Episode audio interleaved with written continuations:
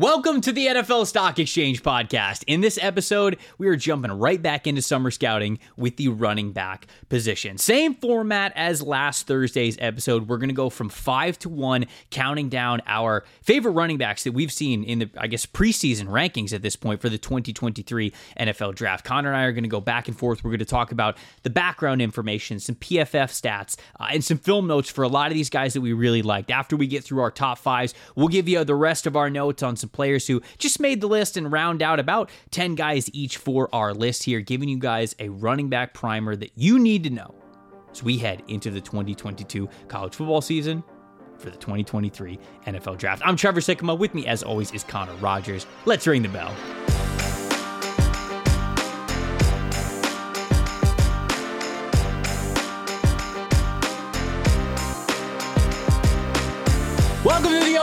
The NFL Stock Exchange podcast. I'm Trevor Sikkema. That's Connor Rogers. I promise you, we're not wearing the, sh- the same shirt. We didn't like call each other and color coordinate this show. We are dangerously close here. I don't know where you got that shirt from, but this is from Target. So if you tell me Target, I'm actually going to be a little weirded out.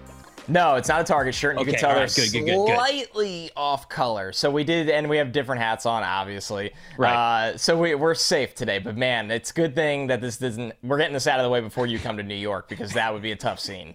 That would be a very tough scene if you and I rolled up on each other for the first time. Was like, "What's up?" We're, we're matching. That'd be a little embarrassing. I think we might have to quit the pod there on the spot. Uh, today, guys, we are back into summer scouting. We're going to the running back position. Oh, yeah. Last week, if you missed last week's Thursday episode, we went down for quarterbacks. We went over an hour on that one, and we'll probably go a little over an hour on this one as well. I think because we've got more names that we're bringing to the table breaking down the background information, some PFF stats, some film notes on almost 10 guys. I think actually 10 guys each between the two of us that we were able to watch. Obviously, there's a ton of running backs to get to. We just didn't have time to get to all of them this time, but we'll do the same format we did last week. We'll rank it in our top fives. We'll leave you with some suspense going from five to number one, and then give a shout out to a lot of the guys that did not quite make the list. Before we get to that, Connor, I see that you are wearing your New York Rangers hat. Unfortunately, I don't have lightning gear here with me in Charlotte. I'm in Charlotte for the summer, but uh oh boy, how different this series looks from the last time that we recorded the You know- podcast. And it was about as glo- it was almost as gloom and doom as you could get for Tampa, and now it feels like it flipped entirely. Yeah, it's it's so funny how hockey works because if you asked me Truly. before the series. If, if somebody said, "Hey, would you sign up for two two and the Rangers going back home?" I'd be like, "Hell yeah!" Right, Like, right. like everybody was predicting Lightning to win in five or six games, so I'd be like, yeah. And then when they came out, won the first two, were in control, winning two nothing in the third game, and now this series is tied.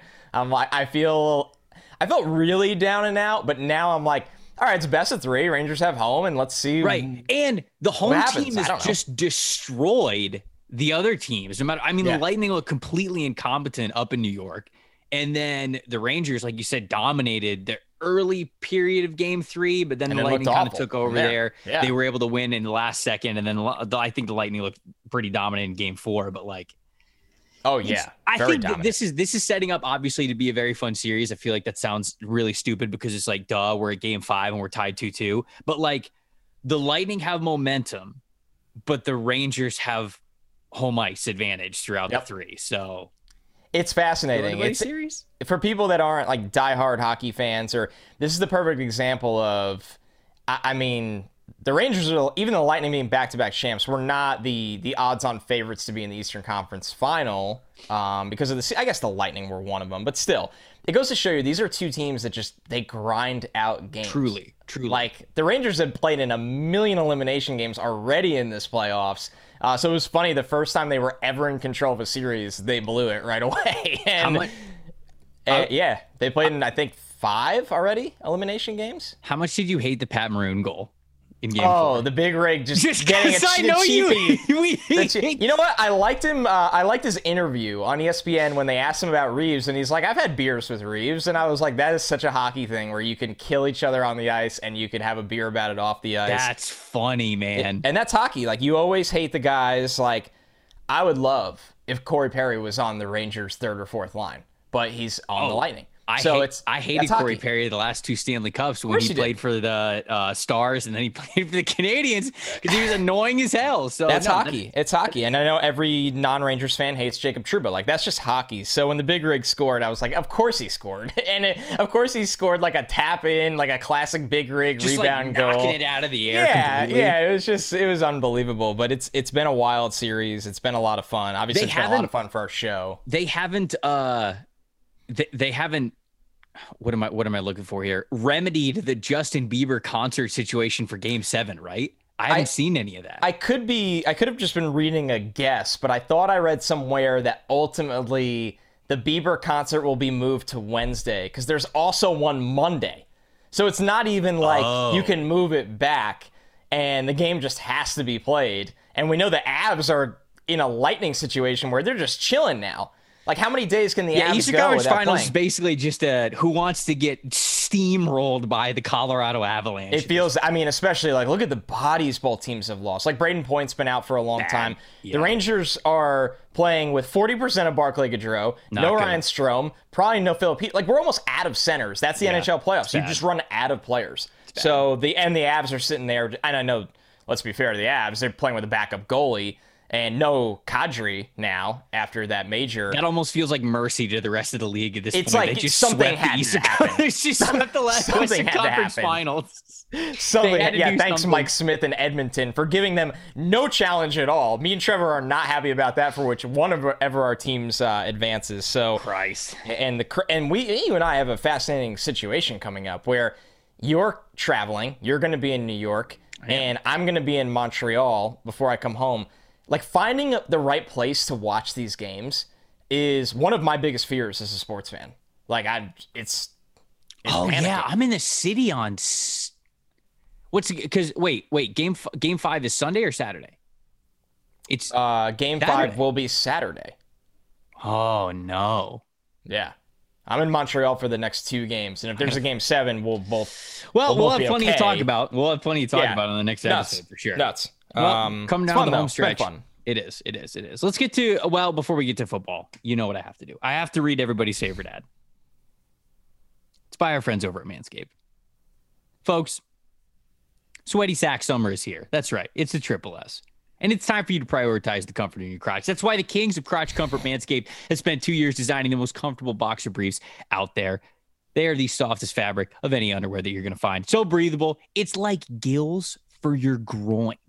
They've even trademarked the uh, the phrase "jewel pouch." Quite literally says that in the copy that I'm reading that it is trademarked. They put the trademark symbol in here, so you know that it's serious. It's time that you invest in your family jewels. So let the bulge breathe a little bit. Get 20% off and free shipping over at PFF. that kills you every time. Every time I get to that line, it kills you. Let the You lose bulge breathe. Listen, you got to do it. Look, if I've, if I've, you know, I've said anything in life, you got to let the bulge breathe.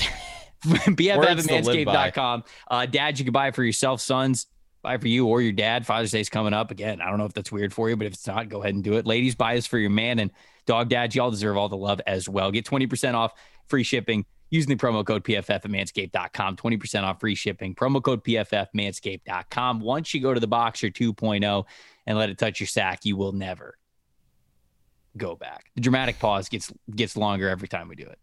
I mean, you sell that ad, it's just dynamite every time. I mean, it makes you want to really, and it, it is getting hot. I know you're down south. I'm up here. It's getting rough down here. When I get back, Yeah. when I get back from New York, the high is 96 in Charlotte. Ugh, and sweaty 96, not even a dry 96. Sack summer 96. That's what It's it for is. real. That's it's what it is. very, very for real. All right, we got we got a lot to do. Quarterbacks, we, we kind of hinted was going to be, you know, a lot of time spent on the top five. Yep. I think you and I made a pretty good effort to make sure we got through 10 players on this and and it was a lot trickier I think fitting the five we want to do in the top 5 compared to the quarterbacks. I'm very, very curious to hear who your five are going to be too. because I, I know too. that I've got at least one guy in the top five that you're not going to have in the top five because he's a player that you did not okay. watch. Yes, yes. We did cross check. We each watched one different player. Yes. Uh, Of the we'll 10. Get, we're, we'll, we'll get to him. You guys will know who we're talking about because we'll get to him. But there are, as I watched this running back group, it felt a lot like quarterbacks where I just went, man, I like a lot of these. Like, mm-hmm. I'm excited to talk about a lot of these guys. They were, I was at number six, number seven in the list. I'm like, I'm splitting hairs here. Like, I, like I'm same. basically looking at skill sets of these players, and I'm saying, all right, well, I guess it kind of depends. Like, are, are you going to be more of a power blocking zone or, or a power blocking scheme? Are you going to do more zone blocking, especially wide zone stuff? I think that's better for a couple of these running backs, but different shapes and sizes of these players, but they all bring a good amount to the table. Like this, the backs who are smaller, right? Like the Blake Corums, the Deuce Vaughns, the Devon Achanes, the, like those guys, you go, okay, well, if you're small, I at least want to see this. And they give it to you. Yep. And some of those bigger backs, you know, uh, Sean Tucker, uh, uh, Zach Charbonnet, you know, like those guys, you go, okay, well, you're bigger. I want to see this from you. And they give it to you. A lot of these guys, their physical profiles are matching the strengths that they have in their game, which makes them really easy to like. It allows you to envision what they're doing at the college level to the NFL level. So I'll give you the floor first. Who is your number five guy here uh, as we do this preseason 2023 running back ranking?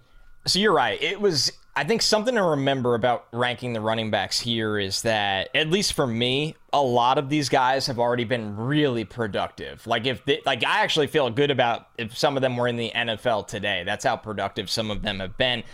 With running back every year, because it's traditionally an underclassman position drafted, you get guys that are breakouts every year that find their way into the top of the class. Look at Kenneth Walker last year. Kenneth Walker had a mammoth year nobody was really talking about Kenneth Walker in this capacity last summer. So you got to brace yourself that these lists will look a lot different when we get to the winter.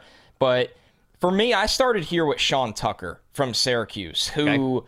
has done a lot of damage in two years at that program. He had a fascinating 2020 as a freshman where he was somebody at that program that wasn't expected to play. There's opt outs, there are injuries, and it's like, oh, guess what? You're the guy left, so you're playing right now. Uh, high school track background, both indoor and outdoor. Indeed. Um, so you obviously know that this dude, this dude can move. He could sprint a little bit.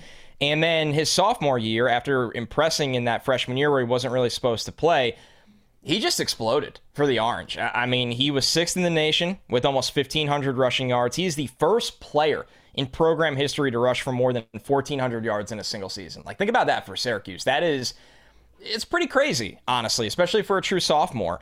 Um, really, really good feet at the line of scrimmage that helps him avoid initial contact. He's a guy that I was actually impressed with Syracuse's run blocking for more than I thought. I guess I just didn't have big expectations, but there are obviously plenty of times where a defender breaks the line of scrimmage and he's very light on his feet, could stop on a dime or change direction and make them miss and get back to the line of scrimmage or find yards or find a lane.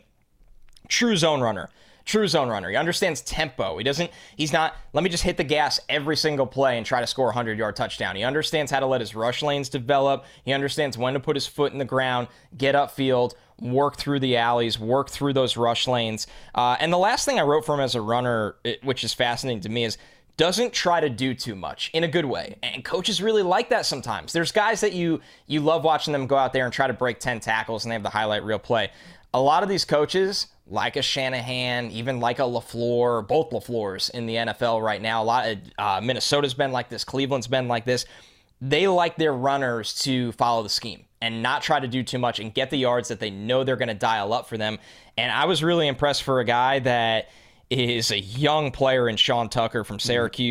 Uh, he was born October 25th, 2001. So this is this is a really young back that has a lot of a lot of big time performances already under his belt he was the real deal, and he came in as my fifth overall running back. I hope that Syracuse understands. Uh, they understand because how much they hand him the ball, but I want to see him now develop that receiving game. I didn't really see that on film with this as a pass protector or as a true threat as a pass catcher. If he develops that. Uh, Trevor, he should declare and be one of the you know top five to seven running backs drafted next year. That's how that's how impressed I was with him. Yeah, I was even more impressed by him, and he's he's higher up on my list. So I, I won't I won't say everything, uh, all my thoughts. I'll, I'll leave it for when I get to him on the list because he's not four either. So we, we yeah. I can't even piggyback off of that. He's even higher uh, on my list here. But you're right. I mean, fantastic season last year. He had the track background, and I thought that that really stood out. Um, they have him listed at what they have him listed five foot 10 two or yeah 5'10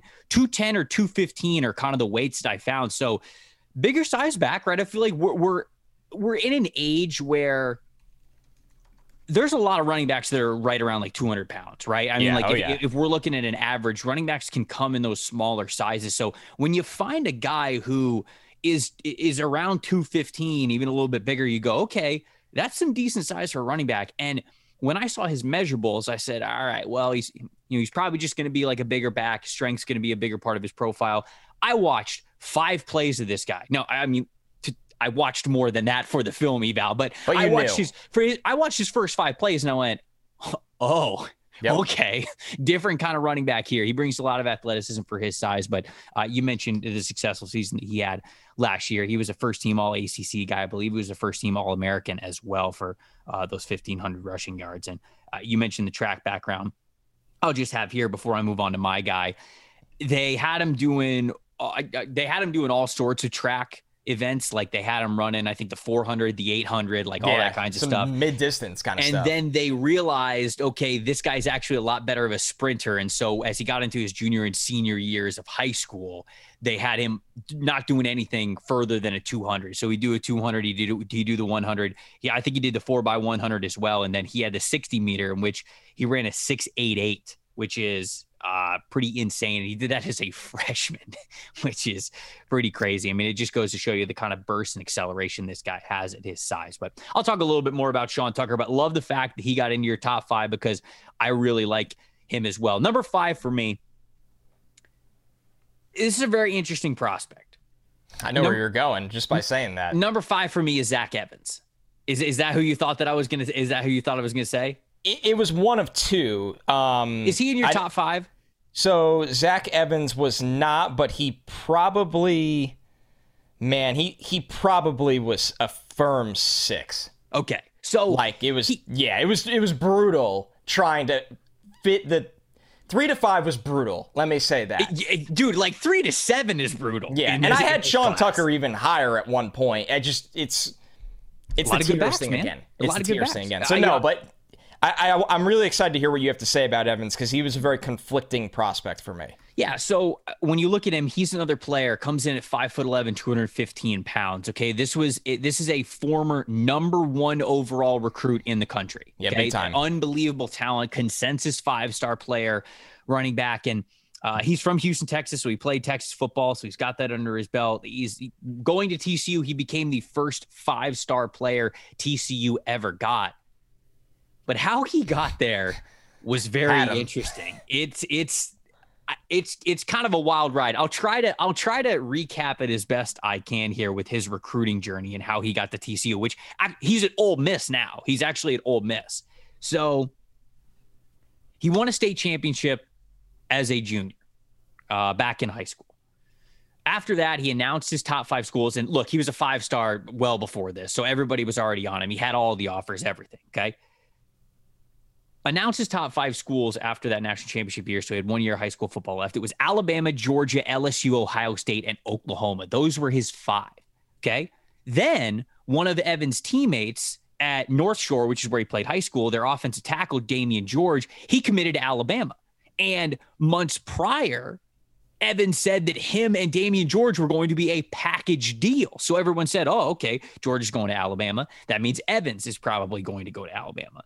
But he didn't declare. It wasn't like this domino effect that happened. And he said, okay, I'm going to decide in my senior year. He's playing his senior year kind of on and off because he was dealing with things. He said, all right, I'm going to decide on December 4th. That's going to be when I decide where I go. He then changes his schools that he's interested in to Alabama, Georgia, LSU, and Texas A&M.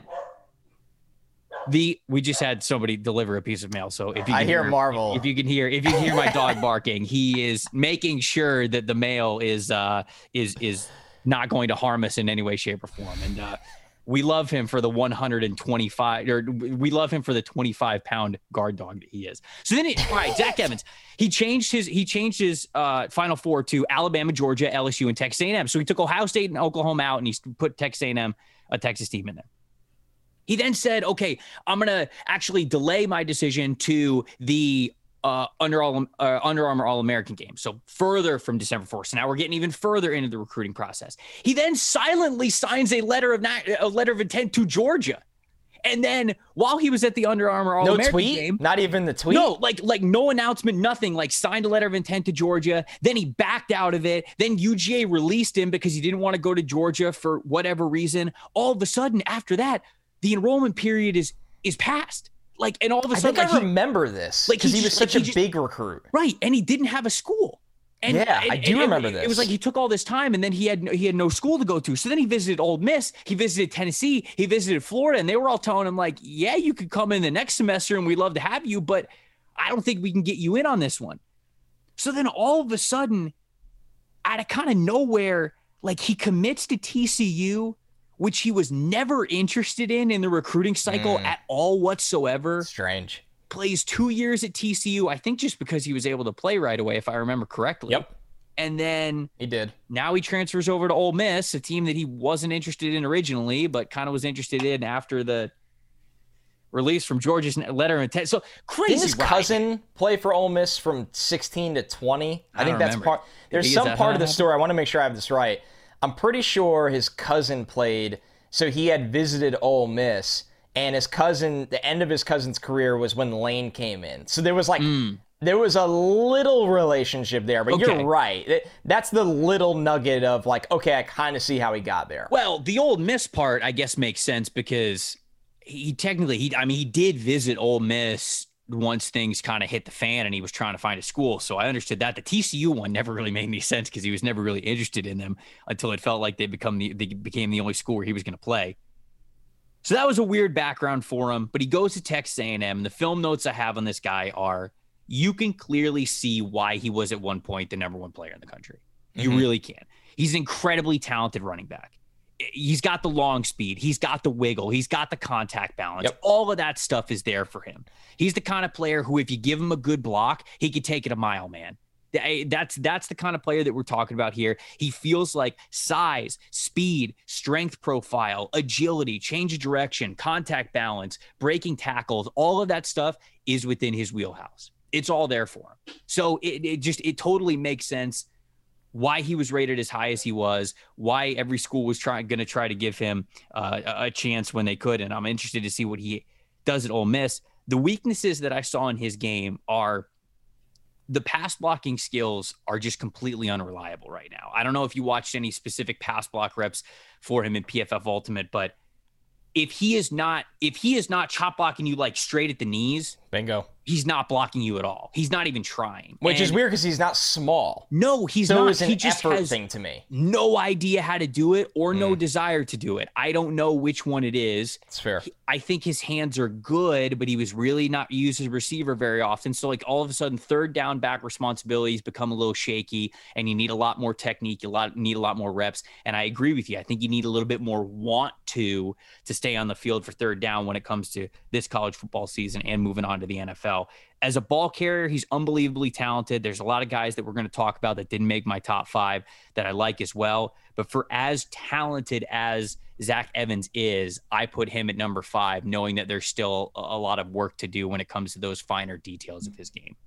Really well said, and I agree all around. He's not in my top five, um, and I was actually really disappointed that he wasn't. I think he was the player that I watched and was the most underwhelmed by compared to expectations. And I said it before, I would have had him at six. Um, I, you know, when you hear the things like former five star and top recruit and all of these things, and you look at his size, and I guess you create false expectations at times. My notes on some, some of my notes on him since, since I didn't have him in the top five. I said he knows how to run low and skinny, um, but he's not overly creative, not overly fast, good contact balance, and will get you tough yards.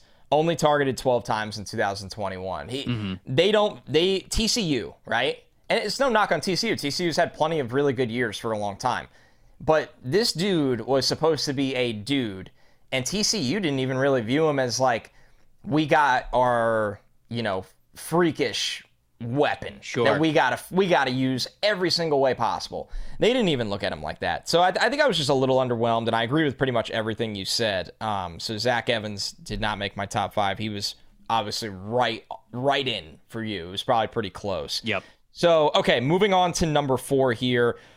This is the player I originally thought you were going to say, Deuce Vaughn. And Mm. man, this guy, I love Deuce One. I I'm love him. so mad he's not in my top five. I- am so to. mad, man. I had to have mad. him in the top five. He he's awesome. He's freaking awesome, and he's Yep. gonna test every single uh, threshold that in size. Now he's listed right now 5'6", 176. I think he's gonna carry 190 pounds. I don't worry about the weight. Uh, he might be carrying that right now. I don't know if that's a real weight right now. I'd like to see uh, us get a verified weight uh, from for him over the summer. Guys like Dane Brugler do a really good job of covering that. I've noticed. Um, but you know, five six, he's small. There's no doubt about it. He, him, and Tucker were pretty much the same grades for me. I could have had Tucker at four and Deuce at five. I just flipped them. It's they they would be draft. They'd be graded in the exact same way. Different players though. So Deuce has we already led you in. The size is going to be the question. Interesting guy. His dad is an NFL area scout, Yep. the southeastern scout for the Dallas Cowboys. His dad is a legitimate like when you're the southeastern scout. Like I know people are like, ah, area scouts. Like that's a big that's a big role. So his You're dad's a watching leg- good players. you're watching really good players, and your reports and your investigations matter a lot. So his dad's a legit scout for the Cowboys. Has been a coach before. Uh, so about Deuce, monster sophomore year in 2021, over 1,400 rushing yards. He's had big receiving numbers over the last two years. I wrote down lightning bug type runner that you can lose behind the line of scrimmage. And what I mean by that is with a lightning bug, and I don't know like how many. Did you catch lightning bugs as a kid? I didn't, but It's like I, a weird thing. but I know I know what you're talking about. There, I, I know what you're talking about. I didn't. I didn't. I was Okay. I was more I was more like beach town, Florida than I was like a little bit more like That's out why in the country because that's the So- woods. It's a woods thing. it so like, It's there's a lot of people woods. listening to the show that'll think I like they'll have no idea what I'm talking about. But I mean, the very gist of it is the lightning bug lights up for you know half a second and then it's gone, and you're in the pitch black. So if you don't get it in that half a second, you don't get it. Mm-hmm. With Deuce, when he gets the ball behind the line of scrimmage. He's running behind offensive linemen that are twice the size of him. Right, And he's so sharp and quick and short area that he's a lightning bug. Like you see him, and if you don't get in your run fit or find him quick, you lose him. And th- this is something that I notice uh, I really like about smaller backs that are projected as rotational guys for the future. Um, he, his strike zone is very small. Yes. And with that small strike zone, defenders struggle to get a hand on him at first contact, and it's very hard to come to balance. I tweeted out a clip this morning of a play where he just catches a little dump pass and he splits two defenders. And it's because of the small strike zone. He gets narrow, and one goes around his waist, one goes high, and they miss him because he's too small, he's too skinny. And they almost go over the top of his helmet because most defenders are half a foot taller than him. Um, so patient, elusive, shifty, and quick gives a ton of effort in pass pro, but he's just physically outmatched. And rushers know he's going to go low. Sometimes it works. When the game went on and he kept trying to cut them, they knew how to get past him. Right, And he, yeah. it's tough to have him back there. It really is. But this dude is awesome. I don't care how small he is. He's going to have some kind of role in the NFL. I don't know if it's going to be special teams early on. I don't know if it's going to be strictly in a unique gadget. Isaiah McKenzie. I know people are going to bring up Darren Sproles all the time for him for obvious reasons, very obvious reasons. K. State connection too. Get K State size.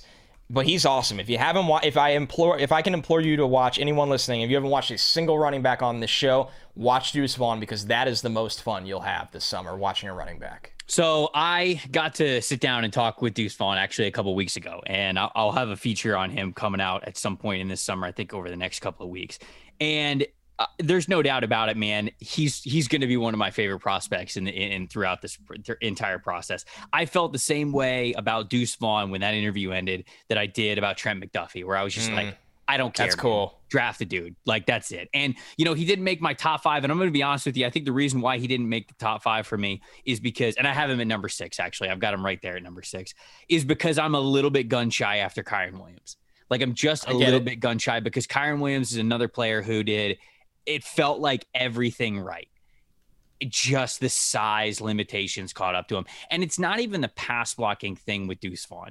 The problem is that he is of smaller size, and that means the strides are shorter, right? I mean, it works in the Big 12. You got a lot of space. He's creating a lot of space. He can look like he shot out of a cannon sometimes, but when you get in the NFL, it's bigger dudes, it's faster dudes. You just it, that margin for error matters with him. And so I don't have him in my top five, so I can kind of share my notes on him. I love that you got him in here because he you mentioned it comes from a football family, right? Real name is Chris Vaughn, and his father's name is also Chris Vaughn. That's how he got the nickname Deuce, not just from 22 that he wears, is because they didn't want to call him Junior, so they called him Deuce. Uh, his his dad played college football at Murray State. You mentioned he's a, he's an area scout for the Dallas Cowboys. He also was an assistant coach at Arkansas, at Ole Miss, at Memphis, and at Texas. So yep. he was an assistant coach all around uh, college football. He actually broke his high school's see this is this is Deuce did. Deuce broke his high school's single season rushing record with almost 2,000 rushing yards in his final year. And notes I have him, the strengths, incredibly smart running back. I mean, you could tell that he comes from an NFL family. You could tell that he's been working on this for a long time. He's got the patience. He understands where he's looking on different zone blocking schemes. Uh, you know wh- where the where the lanes are going to open up. How do we anticipate the space? He sees that stuff so so well. Um, I, I love. Look, it, it, we're going to talk about his size like it's a negative but you mentioned how size can also be an advantage to sure. him, not only being a disguised behind the line of scrimmage. Not only is the strike zone smaller, but also when he takes that contact, he he he can balance, man. He can really keep himself upright. He can bounce and he can get those yards after contact a lot better than you would think for a player who is five foot six, 175, 180 pounds, whatever he ends up being. So I think that he does a great job of bringing as much of a physical profile as he can to his game. You're right. I think that the pass blocking work it's it's just tough, right? It's, out of his hand. There's, right. not, what, there's what not much he could do. What are you going to do about it? And that's that's my biggest drawback of when I, I kept him outside of the top five for me. It is just there are things where I just go, I love this player but he's just not going to get better at these other things. He can get as good as he possibly can, but there are physical limitations to him. I'm glad you got him in your top five, though, because truly I sat down with him. I love talking with him. I love getting to know him. He's an awesome dude. He's a determined dude. He understands exactly what his strengths and his weaknesses are, and he attacks the football field with both of them in mind as good as he possibly can. And you know what? Smart, football players like that are always going to play, man. They're always going to play. And I agree with you. I don't know what his role in the NFL is going to be quite yet, but he's going to have one for sure. So to close the book on Deuce Vaughn here, um, some of the comparables, you know, players, assuming he gains weight, and I really think he already has.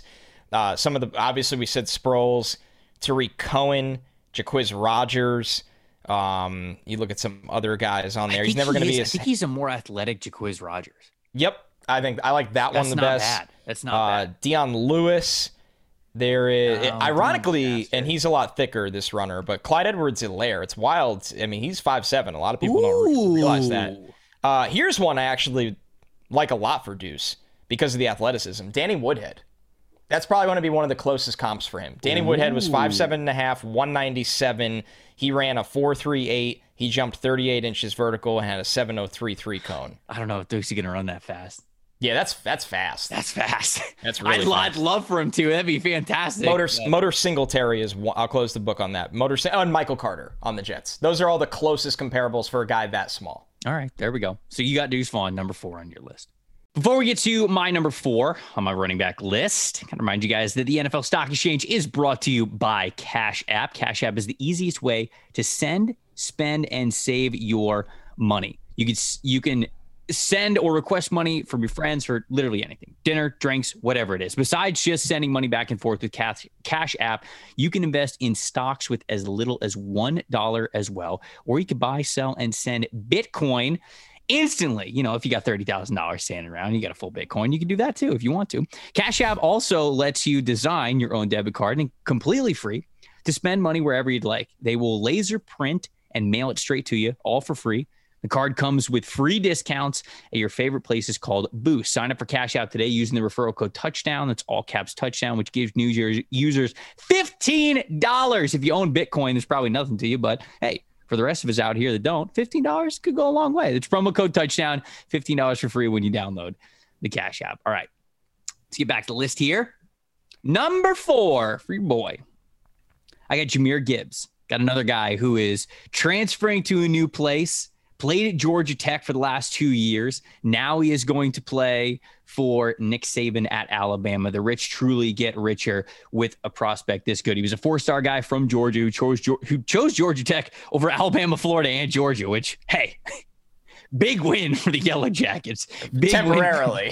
well, I know, but still, I mean, for that to happen, hey, more power to you. Uh, Gibbs led the state of Georgia with uh, 255 no, two wait, 2,554 rushing yards and 40 touchdowns. Was named first team All State uh, for the Georgia 6A 2020 Offensive Player of the Year, and was a first team All American by Sports Illustrated across all high schoolers in the country. So this dude was definitely on the map. After, after two decent seasons at Georgia Tech with 460 and then 746 rushing yards, decided to transfer to Alabama. Um, at Georgia Tech, he showed his skills as a receiver. He had 24 catches as a freshman, was second on the team in receiving as a, uh, as a sophomore.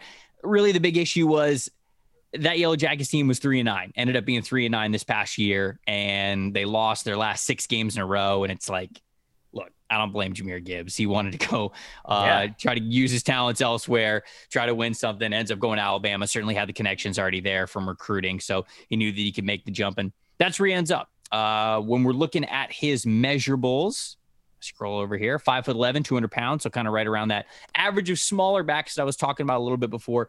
Some film notes on him very smooth athlete, man. Very smooth athlete for a player of his size. The one cut ability, the acceleration make him a fantastic, I believe, zone blocking scheme player. I think he do a lot of damage when you get the line of scrimmage moving left and right a little bit. He can operate that kind of chaos and see where the running lanes are going to start keeps his momentum going. He could really make guys miss in the open field and take off with that good agility. The contact balance isn't, I wouldn't say it's elite, but it is good. I mean, he can certainly get yards after contact. I wouldn't say that it's like crazy, but I do think that he's got some good power in his core to be able to bounce off of some contact, even right at 200 pounds. Uh, enough long speed, I think, to be a home run hitting player. Certainly, if it's blocked up correctly and he hits the hole correctly, he could definitely take runs for 40, 50 yard scores. And he's got a lot of experience as a receiving back as well. I mentioned. Yep what he was able to do as a receiver in his freshman and sophomore years while he was at Georgia Tech. I think that is the big plus in his game. And for a lot of these guys, you're going to see that that third down specialized ability isn't necessarily emphasized for them, especially because a lot of these players are underclassmen, right? A lot of these guys were just trying to get on the field as best they could. A lot of that came down to ball control and being the best ball carrier and running backs, probably what they've been working on their freshman and sophomore years. But we've already seen some good receiving ability from Jahmyr Gibbs. The big weakness for me, and I have this written down here, I'm not sure if it's the O line that he was just running behind and maybe getting a little bit impatient, but there were too many times where he'd search for the cutback in the big play when it just yep. it, when it really wasn't there and i felt that a handful of times with him it's like he was a little too over eager for it it's like he thought hey if i don't take this to the house we're not going to score and so yep. i get that i get that those big cutbacks on zone blocking schemes are where a lot of the biggest plays come from. But there were a handful of times which so when you're when you're running inside zone, you're typically looking at the guard's play side leg. So if you're running to the right, your your first aiming point is typically the guard's inside leg. So that's where you're looking at first. And the play side defensive tackle, the guys that you're reading. And there's there's other ways to read it, and this might be oversimplifying it, but essentially, if you're reading that guard first and his defensive, if that defensive tackle if his head is on the inside, you're going to want to go to the outside because that's yep. the way that the offensive line is going to wall it off. Yeah. If the defensive tackle's head is to the outside, more towards the defensive end and to space, then you're going to look to your second read, which is that backside defensive tackle. And then you look, okay, where's his hat? Is it inside or outside? And that determines how far you're going to cut back, just one lane or two. There were so many times where I was watching it and I was watching the all 22 angle and we're watching the end zone angle. And I'm like, the read was right there, Jahmyr. Like he just, but it, you could tell he just, I think he, I think he believed that if he wasn't scoring a touchdown, the team wasn't going to score a touchdown. And so that was my biggest drawback from him. And I'm, and that's what I'm, I'm excited about watching with Alabama is he's going to get a lot more of those situations. And I think he's going to learn to have more trust in his offensive line. If he does that, this is a player that's really dangerous in space that can take a really well blocked up play into first downs and so much more. And I think he does a lot for you as, as a receiver as well. So I've got him at number four, but how positively I am talking about him just tells you how much I like this running back class and how good I think he is. Do you have Jahmyr Gibbs in your top five? If so, I'll kind of let you talk about him. Yeah, this is easy. I have him at three. So the easiest, tra- the you easiest, love a good transition. the easiest transition, and I, I actually won't spend as much time on Gibbs as I did on the other two because you you covered it really really well. A lot of the stuff that I mean, I've met three, you've met four in a class that we're splitting hairs with. We saw him the same exact way, essentially. Uh, what I noticed with Gibbs, it's funny to me with Gibbs, like it's going to be funny to watch him at Alabama because he does not look like the Alabama running backs we're so accustomed to seeing. He's not an overly uh, big guy. He's not really super tall. He's not super thick. His running style is a little different. Now, as for the player, one thing that you said that I like almost had a carbon copy in my notes doesn't look physically imposing, but tacklers do bounce off him at the second level frequently. So it, it goes to show you that there is some compact strength there for him. Um, lightning quick feet. I thought with the turf tape in his build, he looks like Kamara sometimes, the way he runs. It was kind of one of those weird things I wrote down. I was like, man, he kind of looks like Alvin Kamara in pads and the style of running. Uh, natural hands. I've that? had to. I've had. I was just gonna say. I've had to completely eliminate Alvin Kamara from my my comp ability list because it feels like anytime there's anybody who who like, and I'm I'm I'm not saying this this is this is you right now, but I'm just like, anytime I feel like we watch a player bounce off one tackle, we go. Reminds With me turf of, tape. Reminds me With of turf Kamara, but the turf tape Yeah. does it too. Yes, Yeah. the turf tape definitely does it. With No, he. My player comparison for him will definitely not be Alvin. Yeah, Kamara. right, right, right. I Um, didn't, he's not. He's not Alvin Kamara. Um, some of his biggest plays were as a pass catcher on just Mm-hmm. like little outlets and dump screens. They love throwing him that fade dump screen, and he looked a lot better off of those than he did as a runner in open space, which was kind of interesting to me. You you brought it up that sometimes he always looked for the big play and it created like a hesitation or just killed the play. Um, when he's a pass catcher, it never felt like I don't know if he had more space or if he just did less thinking. He caught the ball and just got upfield and made a move, or made a move and got upfield. So that's an area I really liked him. I think he's going to explode for Alabama. I think that he is going to develop at Alabama. He's going to work on some of that feel as a runner. He's going to work on some of that responsibility as a runner.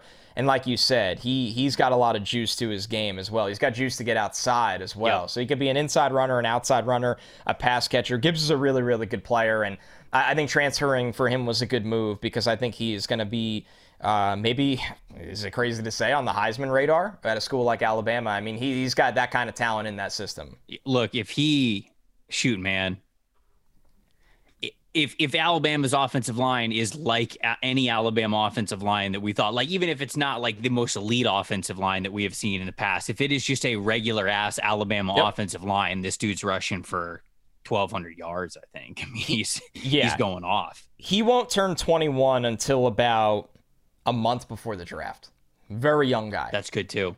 Very That's young guy. too. And that's gonna that's gonna go in his favor for sure. My number three guy is the player that you didn't get to. It's the player that you didn't yeah, I did. I did not watch this player. Michigan's Blake Corum is who I have at number three. Five foot eight, 200 pounds. So he's a shorter frame, but he's still got the mass to him. And I don't know how many people are going to have Blake Corum in their top three running backs going into the season, but he is a player who I cannot wait to watch have an even more of a carry load with Hassan Haskins moving on to the NFL because I like this dude's game a ton, man. He is a human joystick kind of a player. That's what I have in my notes. That's the first line that I have here with his strengths. I think he's got elite body control and agility.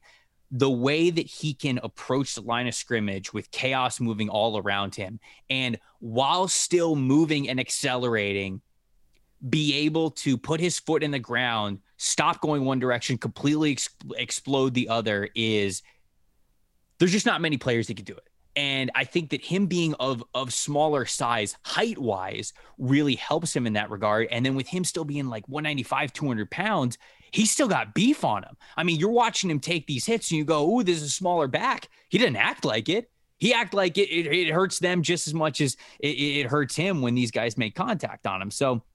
I think that that the body control and the agility are absolutely elite from this player. Really good long speed too.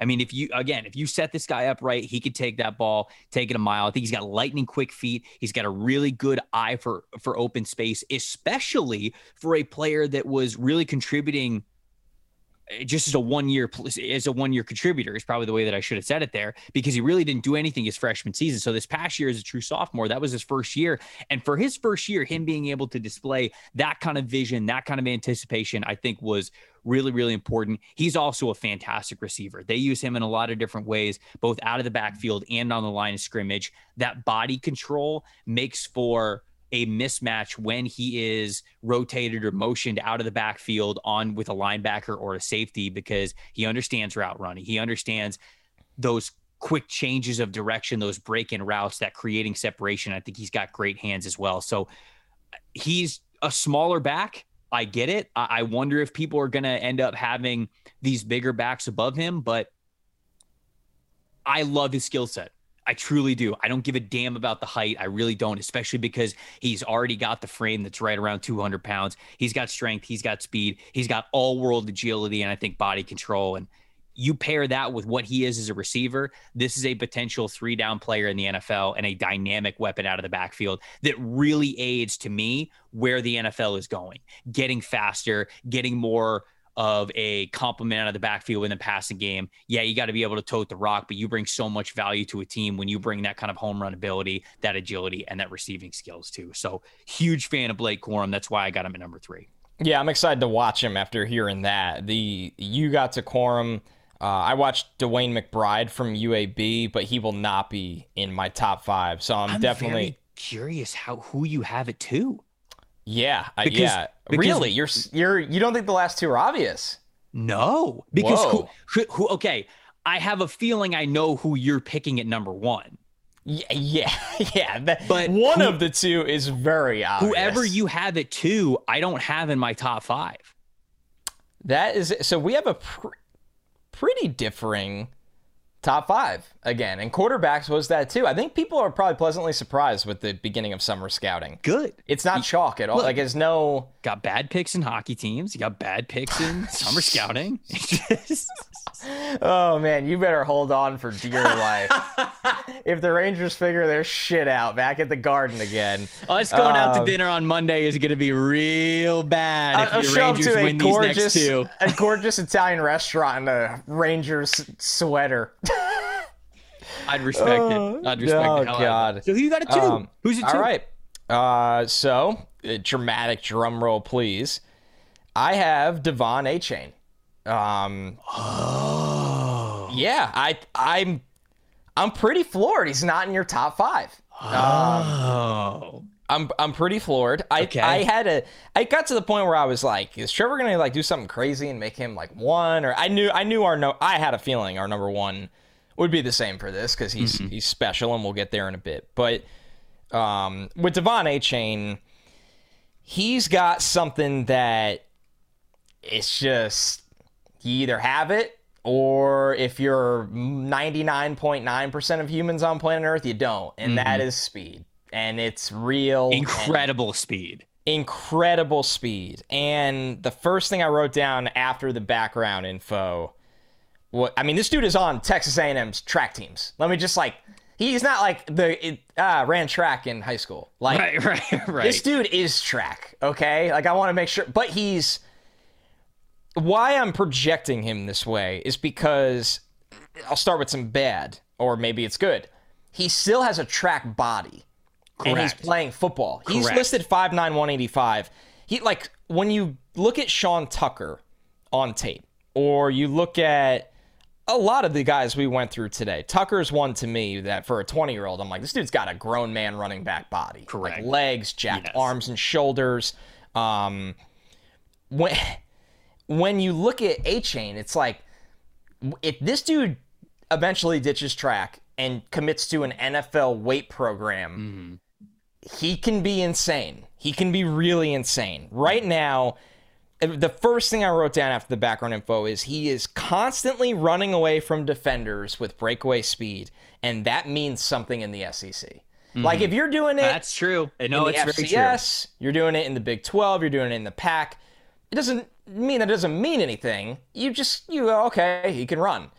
when a dude is doing this in the SEC all the time, he's going to run away from NFL defenders all the time. So I'm betting on the sprinter. I'm betting on the home run. I'm betting on him just being able to bring an element that not a lot of dudes can bring. He's not much of a tackle breaker. He when contact right. connects right. with him, he goes down. It's he's not even really not that much of a refined running back right, right now. Right. He's a sprinter that makes big plays in the SEC. And I'm just willing to bet on that. And I mean, it's funny to watch a guy like Isaiah Spiller, who clear cut NFL future, plenty of people, smart people, uh, respected people, thought he was the top or second ranked running back in last year's draft. And this dude was the other dude on the team and how different they look mm-hmm. when they just purely have the ball in their hands in space. So right. Achane to me, man, uh, it's it's not there yet. This is my what did I do this with last time? Anthony Richardson, in a sense. This is less of an extent, but I am betting on just him really putting it all together, him getting that NFL body eventually, and, and just having an element that teams are going to obsess over. So I have him as RB seven. I had him as RB seven in our group, so that is that is definitely the the biggest difference. I, I almost had him at RB eight. I've I've gone back and forth between the back that I have RB eight, which we, will talk about right after we do our top fives. But five foot, you you kind of mentioned it there. You hit all the highlights of what he does well, man. I mean, this guy Runs. has all fast. I mean, he just has all class speed. I mean, he was the Gatorade 2020 Texas boys track and field athlete Texas. of the year. Athlete, Texas. Athlete, track athlete of the year in Texas. Not Troy Andersen, Montana. No, all respect right. to Troy. All respect right. to Troy. Great athlete. You're right. Ran a 10 14 100 meter dash this past March for the Texas A&M team. 10 14 is stupid. Yeah, stupid. Fast. That stupid. is stupid speed. And that's what it is. I, the, the long speed is just so obvious the second he touches the ball. His jogging speed, if you will, like when you watch running backs, they've clearly got different gears, right? We hear about that all the time. When we reference gears, we often talk about the top gear. We talk about like, oh, can he get to a top gear or rare gear with speed? With uh, with um with Achane the way that i would uh, describe it is like gear number two where you get the ball and you're kind of you know like just going towards the line of scrimmage seeing where the space is going to go open up gear two is like faster than linebackers in a, in a complete sprint for this guy. So his his natural speed is just faster than everybody else. There's no doubt about it. He's a home run hit the second that he touches the football. He's also an absolute ankle eraser with his speed. Yep. And that and, and when I said ankle, what I actually meant to say is angle because I can't speak, which is I'm on a podcast full time. I should probably be able to do that. You watch safeties come down to try to cut him off, and they'll go oh no, when they get like three yeah. feet from him because he's about to blow straight by him. And he does that um, so many times. And I think that's where certainly his biggest strength is. His weaknesses to me, you mentioned it. Smaller frame goes down easy with contact. Now, I want to give Achane his props. He fights for it. He does. He's and tough. there there are a handful of plays where he did get through a tackle when it was an arm tackle. And I went, hey, dude, good like good for you. Just be he knows he's smaller but he keeps those legs churning. Some small backs they go ah, i'm small i'm going down anyways and they don't give it effort. He does. Problem is there's only so much you can do to overcome for being like 180 185 so if he doesn't pack some more pounds on he's just always going to be easy to bring down and that's kind of what that's the give and take with speed players if you will.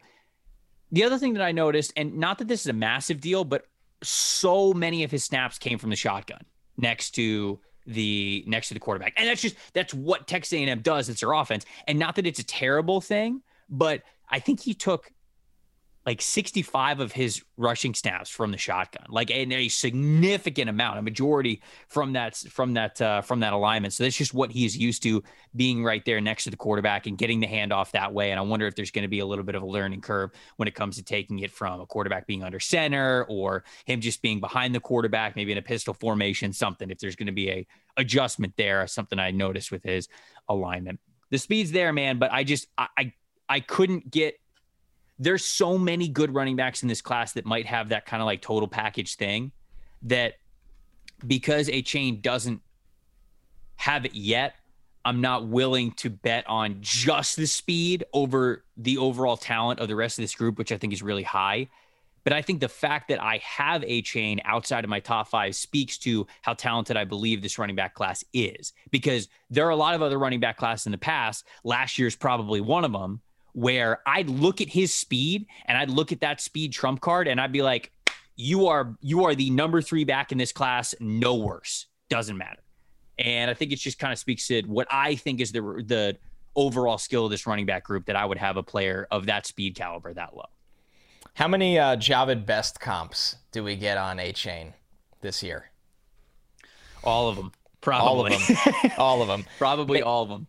Yeah, I, I, like it. I like what you said though. It's I mean, it's he can explode. Um, and it's a no team doubt. that knows how to run block. It's a it's a doorway wide open for him. He do they you know, have just another the, good running back? They're going to split him with, or is it all? I'm sure they do. I'm sure Let's they see, do. Texas A and M.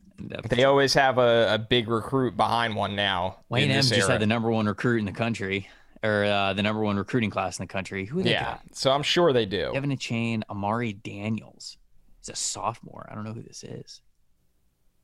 He's probably the next goat. I don't know. You know, who knows? Texas A&M just got freaks that come through the uh, the football program. So he he graded out. Uh, he had a 91 rushing grade from PFF. Which is yeah, yeah, yeah. which is um pretty silly when you stack him next to it's everyone elite. else. It's an elite yeah. grade. So we'll see what he could do. Who do you? uh I, I'm I'm flabbergasted right now. Uh-huh. Who are you? Who are you going with here? Well, it's the guy that I said that I was going to talk about earlier when you had him at number five. Wow, I love it, brother. I Sean Tucker's Early. awesome. He's awesome, dude. He's Sean awesome. Tucker is awesome. Five foot 10, 210 pounds, and you mentioned it. You look at this guy in the backfield and you go, okay, this is a well-built young man to quote my friend benjamin solak i mean like you could just see the way that he stands in the backfield and i mentioned it when we talked about him earlier when you said number five when i looked at him i went all right where's 34 big ass dude he's got that like he's got that like high standing running back stance. So he looks like Nick Chubb back there. And I'm like, yep. all right, this dude's just going to be a bruiser. Like I'm about to watch some punishing football. And it took me five plays to be like, he is way more than that. Yeah. All right. Little, little background information. You mentioned a lot about him, but three star running back was just a three star coming out of uh, Owings Mills, Maryland. You talked about the track background, which we went over there, but he wasn't even supposed to start, man. And nope. he, he, the only reason why he got his chance, really, and that sounds mean to him, but at the time was because of some opt outs and some injuries, and he ends up having an uh, an unbelievable year. Gets the uh, gets the nod, then gets the fifteen hundred rushing yard season. Strengths of his game. I just have very, very first line. Really, really like this player. Feels like he could be the total package as a ball carrier. He's got the size, he's got the speed combo that you want. Um, he's also really light on his feet for a player of his size. I thought his change of direction and how much wiggle he had moving and hopping from one spot to the other, I thought was really impressive. Which to me pairs with his best trait, Connor, and the reason why I have him at number two vision and patience, man. This dude understands how to play running back. He can totally. either gear up to hit a hole as he sees the space coming, or he can gear down, wait for a block to get where it needs to, so that, so that he can make one guy miss and spring it into a longer run. That's how you get the high yards per carry averages. That's how you get up to 1,500 yards. It is not just the fact that he is big and he is strong and he is fast. He sees the field incredibly well. And for me, I know a lot of people ask about our scouting process. For me, the top most weighted trait for a running back that I look for is vision and patience. How well you understand what is going on around you and how you can operate the chaos in front of you. You're blocking all that kinds of stuff. So I thought he was fantastic there. Um, I, I would absolutely love him in a power blocking scheme because I think that he he understands the timing of all of that so well and things can open up. And I think that between the tackles as a runner, he can really do a lot of damage and play really well. Not that he couldn't be a zone blocking guy as well, even a wide zone things at times. He could, I think, certainly do that. But behind a power blocking offensive line, I think that Sean Tucker would do fantastic. Now, the weaknesses I have about his game. For as natural and as light on his feet as he is when he has the ball in his hands, he looks clunky as a receiver. It, it just mm, yeah. I don't know why. It's just like he he looks very robotic. It's almost like he's thinking too much. Like, okay, I gotta take five steps and then I gotta sink my hips and then I gotta make sure I turn to my right. And it's just like you almost see the hamster wheel turning in his head as he's running the routes. He just looks a lot more clunky, whether it's out of the backfield or on the line of scrimmage. And so I'd like to see him look a little bit more smooth, a little bit more confident as a wide receiver out of the backfield. And as a blocker, I think that really just the technique needs work. He needs reps. That's what he needs. Uh, I, I think that this is another area where he just needs confidence. When he gets the ball in his hands, he is an unbelievably confident football player. And when running routes and when being asked to pass block, he does not attack those assignments with nearly as much confidence, which he could. I think that he is fluid enough to be a good receiver. I think that certainly with reps, he can have reliable hands out of the backfield. And especially for pass blocking, man, this dude's got the strength. He's got the size. He can line up safeties and linebackers and uh, even defensive ends chipping with offensive tackles and tight ends. So he can do all of that. He's just not as confident with it right now. And I think that when that stuff, which is fully correctable, a lot more reps under his belt, he can look a lot better with that when you give me that kind of a player in those third down situations with what I'm already seeing as a ball carrier, that's a full time back in the NFL, man. I think that he, I, I, I was extremely impressed, knew nothing about the player before going into yep. summer scouting outside of the fact that he rushed for a lot of yards last year. Pleasantly surprised. Really love what I watched for him. Yeah, the 'Cuse fans were really excited for us to talk about him on this show, and the hype and the excitement was warranted and justified. It really was. Yeah, it was. He Both was in our top five, man. yeah, he he was. I guess the player, and definitely for you, that I was the most pleasantly surprised by. Yep. Like I, yep. I had, I had, I've seen Deuce play. Um, I've heard so much about him. I, I loved watching him. He was even better than I thought.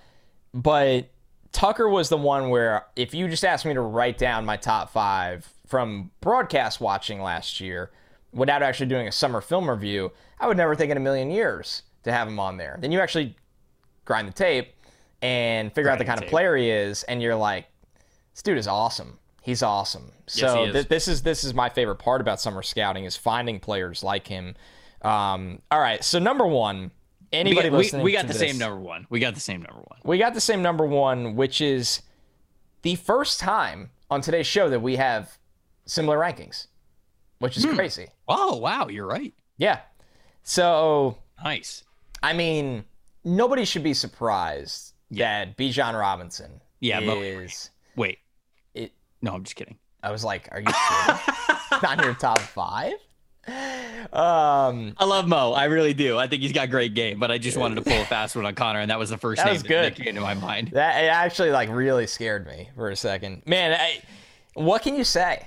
I mean, what this is me and you were texting about him, and it's I'm truly excited to watch how people are going to deal with him throughout this process if he has the kind of season that we think he's going to have, where the no first round running back situation is going to be tested. Mm-hmm uh, he's just the kind of player this guy is. Let's just get right into it. I mean, six foot two, 21. He will not turn 21 years old um, till the end of January. So throughout the draft process, so a young player. The first player in Arizona high school football history to twice win the Ed Doherty Award as the state's top high school football player. So he did that twice. Damn. First guy to do that. Damn easy gas as soon as he touches the ball, but also excellent stop and start ability. A steak knife cutting through butter in the open field. What a reference. Yes. has yes. has excellent speed to bounce runs outside. They use him in the slot. They even use him at real actual outside wide receiver for screens. Uh, so explosive as a catch and run threat. He changes gears with literally no delay. I just this dude is not just a running back. He is the definition of an offensive weapon. Yep. That can be literally how you define your offense in every aspect of it. And I, and honestly, Trev, I'll throw an early comp at you. The first thing I really thought of, and th- these are all subject to change, but I always like thinking, what is the first player I think of after I watch four games of this guy? And, and there's a lot of healthy Todd Gurley in his game. And remember how good Todd Gurley was when I, when Gurley was kind of healthy and McVay got there and started to use him as a receiver so much and use him as this running back. Robinson is that kind of talent. Gurley was the 10th overall pick. That's how talented he was. mm-hmm. uh, Robinson is that kind of talent that Gurley once possessed before he got really banged up. And it's incredible, dude. It's I, I will be floored if this guy, assuming everything goes okay this year, uh, isn't a top 15 player for everybody. And when you have him in the top 15, I, will say this right now. I, at this point, I would be surprised if an NFL team does not select him in the first round. I can sit here. Oh and, Lord, he yes, yeah, he's he's going to go in the first round. Sitting here in June 2022, he's too good. He's too talented. He's too, he is too good, and I would he's love to hear your thoughts on him. Yeah, I mean, going back to some high school stats. I mean, you talking about him winning back to back years of the awards as a junior and senior Dude, he rushed for over 2,000 yards in three consecutive seasons. It's like sophomore, Boobie Miles in real life. junior, and senior yeah. seasons of high school. He rushed for over 2,000 yards in all three of them. In fact, he averaged 14 yards per carry as a junior and then averaged 17 yards per carry as a senior. 17 yards per carry. It's insane, man. That's wild. The, the, the high school stats would just absolutely floor you. Hey, we need a first down. Okay, let's just hand it to Bijan and he'll he'll do overkill. He'll get 17 yards. Just unbelievable, man. Here's can't even kill clock with him. Straight. He can't. He's too good. He can't kill the clock. Maybe that's the weakness that I need to write under the uh, strengths and weaknesses tab. So the the strengths, it's a lot of the same things that you highlighted, man. Unique, unique, and I mean that. Yeah. Start to stop. Yep. Ability for this player of his size. I mean, this is a guy who brings a lot of power to his profile, can give you that home run speed, but so much more important than that when he when he attacks the line of scrimmage and when there is so much clutter going on, defensive lineman, offensive lineman falling, going off balance, trying to move each other off a spot, and this guy's got to react immediately. He can hop all the way from one gap to another in the blink of an eye, put his foot in the ground as, with his next step, and continue moving forward that is just I saw that time and time again, and that's what makes this player so special is what he can do in a small amount of space. The vision is very clear, and his decision making is so quick thanks to the good anticipation, the uh, the very nimble footwork, how he's approaching the point of contact at the line scrimmage, acceleration also extremely impressive. Um, I, I also love, uh, dude. The acceleration is, I mean, he's up to full speed in three or four steps. I mean, this dude, this dude can can attack the line of scrimmage, fully hop from one gap to the other and then within three steps almost be a top speed after that. Yep. I mean, you are burning everybody at that point. Texas lined him up as a wide receiver as well at times. And oh Lord, I can't remember which game was it.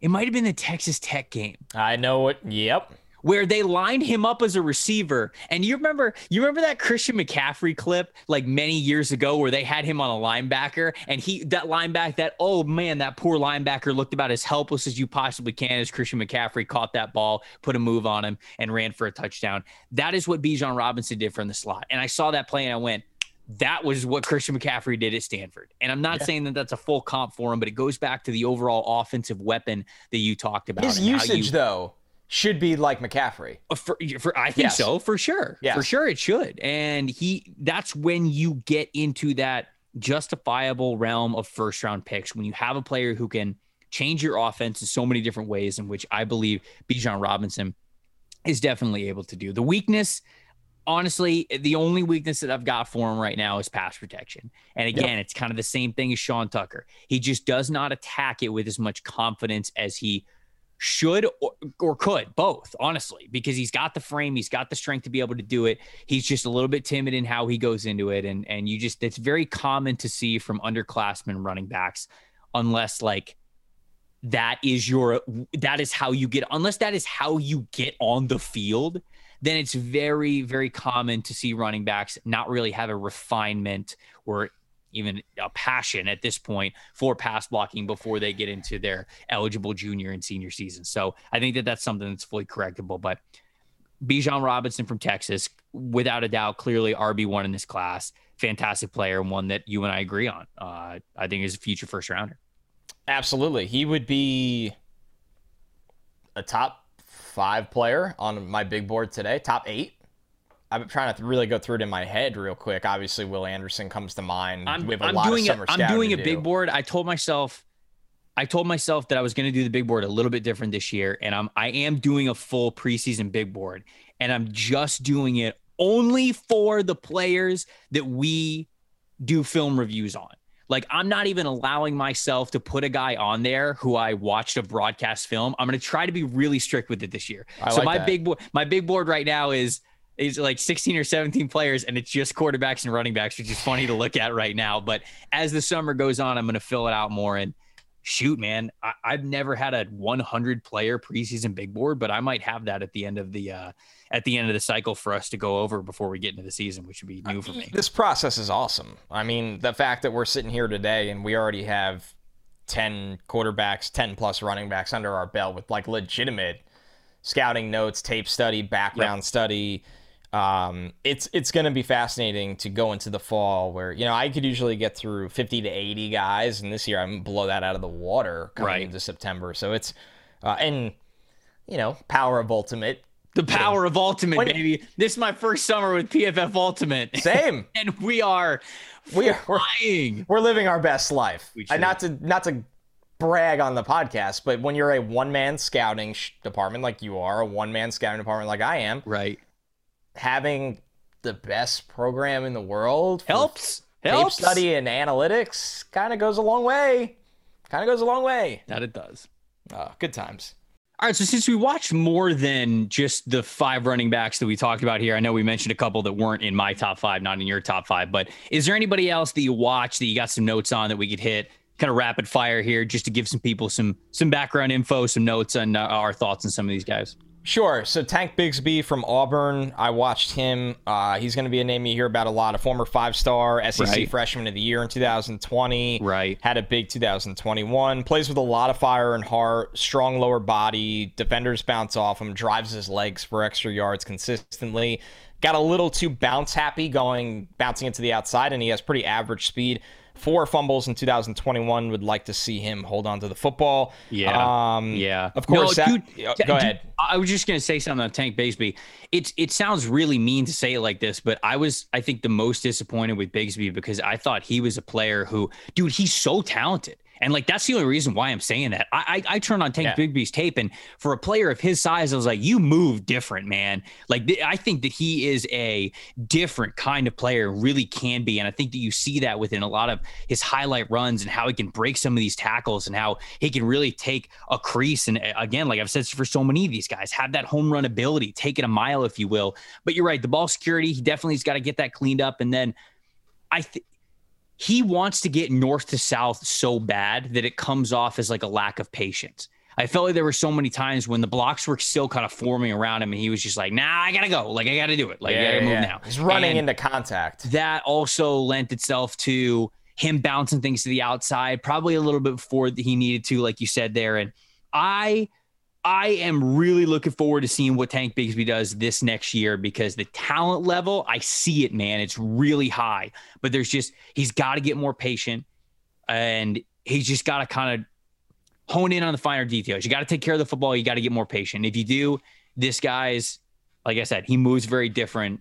I think he could be a potential top five back in this class. It's yep. just got to, it's got to look more controlled than it did. I think that's the best way I could put it. It's got to be more controlled than what it was last season. I think that's right. I think there'll be a lot of people that project him as a top five back in this class coming out of summer, but obviously neither you or I have done that. The last one I'll throw in on the show today that I wrote a lot of notes on that won't surprise anyone is Zach Charbonnet uh, from UCLA, transferred from Michigan, 6'1, 220. The only, I think, the only senior running back I watched for this exercise. There's a couple senior running backs that I've watched before that that weren't on this uh, show today, but he was the guy I watched where you know this under the underclassmen running back class is always really really good. Charbonnet is probably going to be the headliner of the seniors. Mm-hmm. He's someone that it was funny to me. He looks like a Michigan transfer playing in the Pac-12. Like he just huge, he does dude. not. He looks nothing like a Pac-12 running back at all. He really all. doesn't. That's funny. It, it, doesn't make it. It looks hilarious on tape how out of place he looks because of how jacked he is, how tall he is, how big he is, and that's kind of what you see is what you get with him. He runs through tacklers with pure power and stiff arms. Uh, he's a, just a pinball runner. He bounces off people, and it's like he he just got like he ran into a wall, and then he picks his head up, and then he changes direction, and he just keeps going. So it works for him. Uh, doesn't have a top end gear, but he does have good feel. He follows his blocks really well in, into contact. 69 missed tackles forced in 2021. Nice. That's a really good translatable number for him. Targeted 25 times, 23 catches with one drop for 181 yards. So obviously not doing a ton of damage in the pass game, but uh, a name that you will hear a lot this year. Yeah, notes I had on Zach Charbonnet. I mean, the legs never stop churning, man. Yep. Not for one second. This guy's 220 pounds, and he makes you feel every single pound of that when you are trying to take him down. He makes you work for that every single time. And you love to see that from a bigger back. Again, when I talked at the very beginning of the podcast, you look at a lot of guys' physical profiles and you go, okay, I got to see this from you. Zach Charbonnet was one of those players in mine where I looked at him and I said, okay, you're big you better play like you're big. He does. He, does. he gives you that strength profile. He gives you that tackle breaking, that um, ability to run through contact, that trucking ability, all that kinds of stuff. He's got fantastic contact contact balance for a player that is as big as he is, and so you love that as well. Uh, sometimes those guys who are taller are just kind of like these brute like lower the shoulder guys or stiff arm guys, but when the contact actually comes into their midsection, sometimes they could just go down easier than you thought. Zach Charbonnet is not that kind of a player. I think he's got a great core, great contact balance too. He's got nice athleticism for a, a big man rusher, and I don't want to like take that away from him, but when I watch him and even like his biggest home run hitting plays, some of the stuff that he did earlier in the season, I'm like, all right, that worked in the Pac 12 He's not going to like it's just it, like that play is not going to happen in the NFL like that. He's not going to give you that same. At least I, I don't think not the way that I saw it there. I don't think that he's going to give you that home run threat ability in the NFL like he can threaten to do yep. playing in the Pac-12. And yep. No, he played at Mich- Michigan and he started as a true freshman, and then all of a sudden they just stopped giving him the football. That's all I could kind of find, unless somebody else knows that story past that. I mean, I know they started to give Hassan Haskins the, the ball, same player, him, but the right, same player. they just they, just like stopped giving him the ball and um, Zach Charbonnet being from California kind of took that as a chance to be like, okay, I guess they're not believing in me anymore. Went to a yeah, school UCLA. Cold here. I'll go home. recruited him. I, good for him. It's worked. that's true. That's definitely that's that's definitely true. That's the those are the two guys that that we didn't talk about. I talked about Blake Corum, but he was in my top three already. So yeah. Wait, what was the what was the other DeWayne, guy? DeWayne McBride from UAB. Um, yeah, yeah, yeah. He's a bruiser. I mean, he, okay. he's a power runner, kind of compact power runner the thing that really stuck out with him was he forced 78 missed tackles in 2021. So Ooh. playing against some lower level of competition, he ran over a lot of defenders. That you want to really, see it? Not overly elusive, but just so much power and took advantage against that smaller level of competition. Uh, he did play against Georgia, so if you want to watch him against Georgia, you'll have that opportunity as well. Uh, fumbled four times in 2021. Mm-hmm. That, that, was, you know, a not so good thing. But yeah, he, he's a bit of a bruiser. So he's a fun watch, but um, I just didn't see an ultra athlete in a sense where he would crack the top five. A lot of other names in this running back class, man. It feels like that's the case every year. But Mo Ibrahim from Minnesota, yep. Eric Gray from Oklahoma, who I liked a lot coming out of Tennessee when he transferred over to Oklahoma. He did not have the year that I thought he would. We'll see if they lean on him more this year with a coaching change and things like that. But I thought he was a dynamic player. So I'm looking forward to watching him this year. Kendall Milton at Georgia, Chris Rodriguez at Kentucky, the big bruiser there. Noah Cain at Penn State, Lyn-J Dixon at Clemson uh, could be a, a feature guy in that offense in a big way this upcoming year. So there's a ton of running backs. Travis I, I, Dye uh, yeah, transferred. Right? I didn't even realize he transferred from Oregon to USC. So when okay, you look at what you what saying USC that also just broke the news to me that he transferred from Oregon to USC. Didn't Travis yeah. Dye have like four carries for four touchdowns or something one game? I, probably. Hold on, now, of, I got, now I got to look this up. He had over 3,000 yards in four years at Oregon, so he played. He's played a lot of football, and he I think has gone on record saying he would have not he would not have left Oregon if the coaching changes didn't happen there. But when Cristobal left, he took the opportunity to go to USC, and I think it's going to work out really well for him. Okay, it was the UCLA game. He ended with 14 carries and four touchdowns, but I'm pretty sure at one point he had like four carries for four touchdowns. That's incredible. No, no, but he but he only had he only had 35 yards total in the game. So like it was it was like four carries, four touchdowns for Just like score. six yards. Yeah, yeah, yeah. And like that was it which is the funniest stat line that I've seen. So yeah, Travis Dye as well. He's another player. A lot of really great running backs for you guys to choose from when you're when you're looking at them. Whether you want to look at the same guys that we watched here, we would love to hear your thoughts on all these players. Same thing as quarterback. Same thing as the rest of these positions as we go through summer scouting. Let us know in the comment sections. Tweet at us as well. We'll be able to see that. But uh, the comment section stuff on YouTube definitely helps us out if you want to be able to do that. We're both taking a look at that all the time. I try to respond as much as I can. Yeah. So if you guys got thoughts on our takes or you got takes of your own about this running back class, we would love to hear from you there. Uh, next episode, it's a Monday. normally that would mean a mock draft Monday. But this Monday, we're switching up and it's going to be a mailbag Monday. So if you were like, hey, where was the question of the day this episode? We're giving you like a full episode on Monday of basically just like question of the day stuff. So everybody who complains yeah. that we don't talk enough football, maybe don't listen to the episode or listen to the There's episode. There's going to be football questions. There's going to be tons but you, of football you are questions. Brace, you are bracing them. I am There's right. I'm letting you know. Nonsense. This episode, I'm look. It's going to be fun as hell, man. We're going to have a blast with it. We haven't awesome. done a full wait. mailbag episode yet. We've already got a ton of the questions, and you guys are absolutely lighting it up with fantastic questions. So it's going to be a lot of fun. That that episode's going to be an hour, hour plus as well. So we're going to get into that and have a good time with it. Um, but uh, yeah, I so full transparency, we're recording that episode early because you're leaving for vacation. I'm leaving to go up to New York. So when that Monday episode comes out, one of our hockey teams could be eliminated and we might not even know it. You're, we're not going to be able to react because we're pre-taping it. So if you do watch and you go, wow, how did you guys not respond to or if there is a game seven, how are you not talking about it? We right. don't know. Where we can't time travel. We don't know. I am going to. Or can we time travel? Uh, who knows? I'm going to Montreal for a uh, bachelor party, and oh, Trevor man. is coming to New York, and then we. I will be back in time that we are going to be able to sync together and get some dinner and have a. keep the good times going. So love to see it. Mo- Monday will be a little pre-tape, but it won't feel dated because the questions. No, no. Are un. I've already read them as we sit here. They're it's, unbelievable. It's it's gonna it's gonna be a blast, and we're gonna try to take these mailbag formats and kind of get consistent with the episode because we have so much fun interacting with you guys. We really do. And we said it from the very beginning on this podcast. It's not just us talking to you guys, it's a full conversation. We're all hanging out. It's a big forum to talk about football and so many other things. And uh, y'all getting involved makes this show a lot more fun for us. So it's going to be a lot of fan involvement from you guys. We can't wait for it. We'll see you guys on Monday.